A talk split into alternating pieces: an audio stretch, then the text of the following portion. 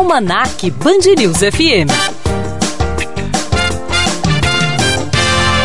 Hoje, o mestre em comunicação e mercado Alessandro Saad está aqui em Brasília. Veio fazer o quê, hein, Saad? Boa tarde. Tudo bem, Fernanda? Boa tarde.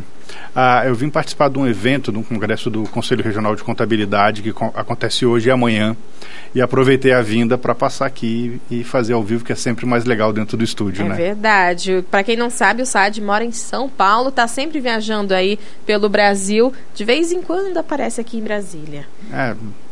Tenta, né? Sempre que vem pra cá, ele tenta vir aqui no estúdio. Sempre que convidam pro almoço, aí ah. vem. Vocês estão se sacando aí, em direta, né? Saad, quais os temores de quem quer ter o próprio negócio?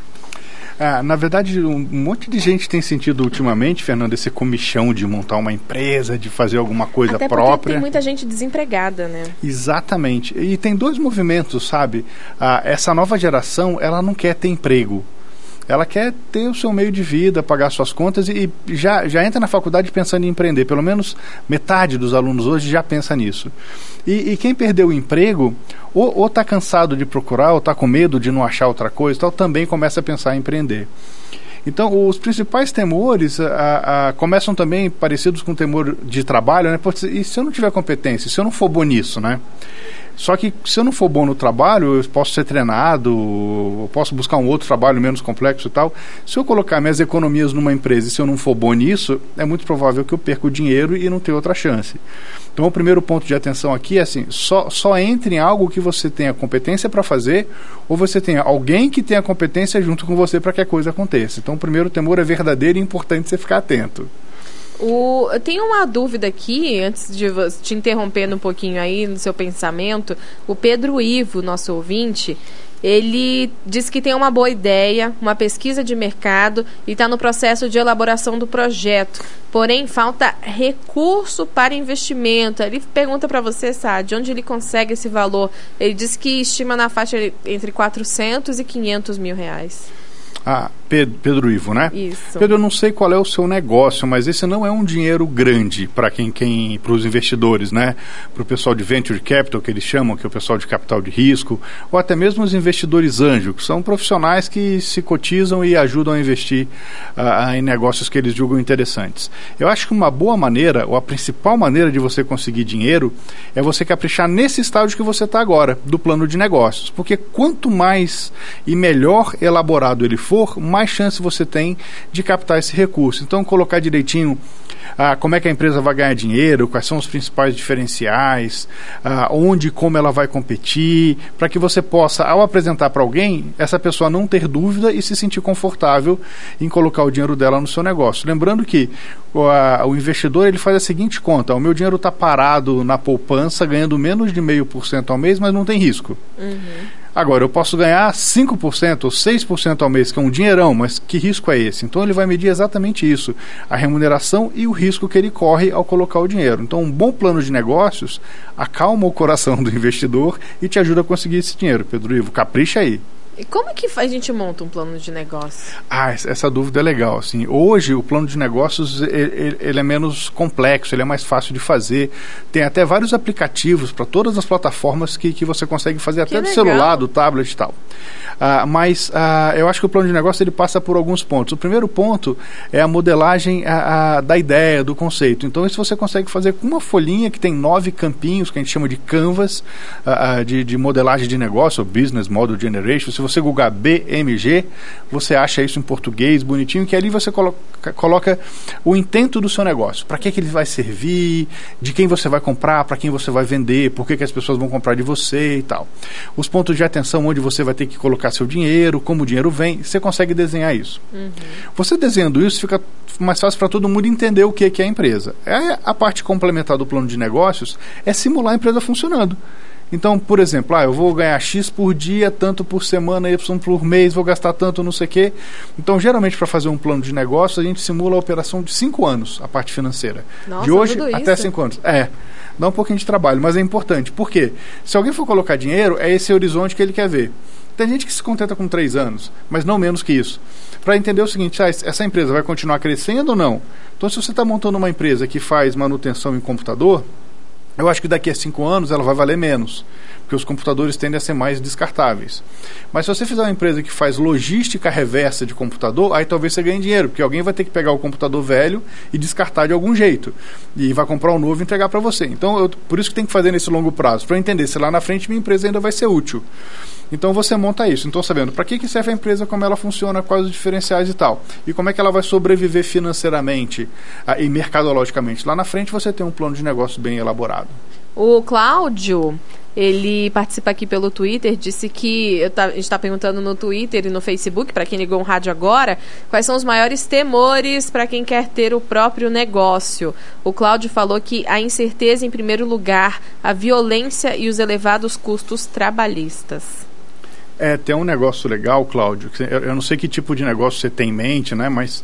Uh, tem, o tem... do usuário dele do Twitter é arte catalogada, para você ter uma ideia. Ah, tem, tem, tem, tem dois caminhos aí, né? Uh, tem muita empresa que está incentivando seus colaboradores a, a montarem pequenas empresas, montarem M E Is, aquelas empresas de microempreendedor individual. E se uma pessoa tem um salário de cinco, até cinco mil reais, vale mais a pena você virar M E I, você paga menos imposto, sobra mais dinheiro e, e, e não tem o peso trabalhista. Só que aí você é corresponsável pelo negócio, quer dizer, se você sair da empresa, você não vai ter fundo de garantia, décimo terceiro, tal, nada disso. Porque você é como se fosse um pequeno empresário prestando serviço para aquela empresa maior, que ainda é uma empresa pequena. Uhum. Mas a, a, isso diminui o custo trabalhista e tal. Tem, tem algumas leis, tra, é, é, alguns projetos a, tramitando... Uh, no governo para tentar reduzir isso, como já reduziram a, a tributação dos negócios da pequena empresa, eles estão tentando reduzir a mão de obra da pequena empresa, mas a gente está longe ainda de chegar nesse ponto. Então, buscar é, parceiros que sejam pessoas jurídicas é um bom caminho, e um outro caminho é você colocar essas pessoas para dentro, quer dizer, dar, dar uma participação acionária pequena para essas pessoas que são importantes para o seu negócio, e aí eles são também correm um risco junto com vocês, mas todos têm um ganho grande se tudo der certo. Então, é, é um caminho bom. Ah, agora, se, se você tem, tem interesse em buscar coisa, hoje também tem coletivos, né? Tem pessoas que se juntam para resolver problemas dos outros. Então, ah, eu preciso fazer o logo da minha empresa. Tem um site que você diz lá, quero fazer um logo, papel de carta e cartão de visitas. O cara fala assim, ó, você vai gastar entre quatrocentos e mil reais. Aí você fala, eu topo. Tem, sei lá, cinco mil designers espalhados pelo mundo. Os que têm mais proximidade ou querem fazer o seu negócio mandam propostas, sei lá, vinte mandam.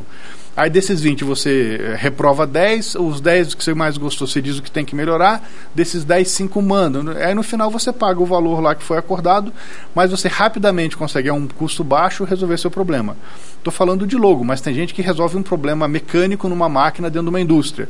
E pode ser um engenheiro que está, sei lá, na Ásia e vai resolver um problema da África. Você falou de, de coletivo, eu lembrei que tem algumas lojinhas de venda coletiva que você aluga uma caixinha, é, né, e põe é, seu produto, isso é muito bacana. É muito legal. E aí tem coletivo na produção. Quer dizer, assim, eu tenho uma aluna a, lá em São Paulo que ela pediu demissão de uma empresa de cosméticos gigante, para vender roupa feita de crochê, que é a hum. paixão dela. Nossa. Então ela montou uma, empresa, uma loja virtual e uma lojinha presencial.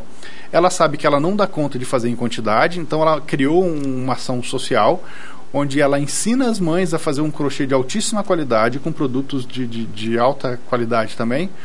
E ela paga melhor para essas mães fazerem do que se elas fizessem por uma outra coisa. E ela tem condição de controlar com qualidade a produção, Dá, ajudar um grupo de pessoas a ter renda, e ela consegue colocar um produto diferenciado no mercado. Coletivos. É, né? Então, são, são ideias que, que ajudam a desenvolver negócios. Vamos lá, mais, pra, mais alguns temores, Saad, porque nosso tempo já está acabando. É, só mais um rapidinho assim, assim. Não, não precisa ser tão rápido assim. Então, dois. A gente abre uma... Isso, três. Um deles é assim, ah, e se eu tiver concorrência? Uhum. Então, assim, a primeira má notícia vai aqui já ao vivo. Você vai ter concorrência, de qualquer jeito. Em marketing a gente tem dois conceitos: concorrente, que é aquele cara que faz exatamente o que eu faço, e substituto, aquele que atende a necessidade do cliente, mas não compete igual. Dando um exemplo rápido, se eu vendo refrigerante, concorrente meu é só quem vende refrigerante, mas o cara que vende água, suco, chá, ele não é meu concorrente, mas ele atende a necessidade do meu cliente, que é se hidratar e tal. Ele também rouba dinheiro, rouba mercado do meu negócio. Então você vai ter ou concorrente ou substituto. Não adianta você ficar preocupado. Eu acho que o que você tem que fazer é ver o que a concorrência e os substitutos estão fazendo e fazer algo diferente. Hoje você só se destaca se você for diferente. se você tiver a, a, alguma maneira diferente de interagir com o cliente. E você sendo diferente, você sempre vai existir. Uhum. Claro que você sendo diferente, alguém vai querer te copiar, vai ficar igual a você, você vai ter que se diferenciar de novo e assim a vida evolui. É um processo de inovação constante. Exatamente isso, mas concorrência você vai sempre ter. E às vezes é legal, porque você aprende com a concorrência ou fortalece o mercado. Só os bons e competentes vão sobreviver.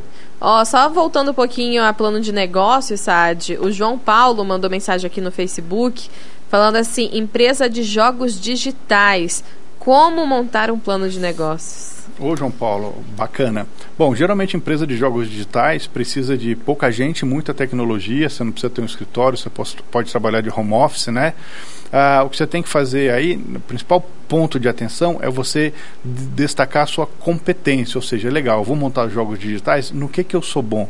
Ah, que tipo de jogos eu posso fazer? Porque, na verdade, quem faz jogos digitais pode fazer, por exemplo, um aplicativo, mas pode também fazer um jogo que vai para um console, da Sony ou de qualquer outro. Mas ele também, tendo essa competência, ele pode fazer um jogo para uma empresa, onde, é, onde os funcionários aprendem um processo de fabricação de uma maneira mais fácil e lúdica. Então, vira uma ferramenta de educação e deixa de ser um negócio só de diversão.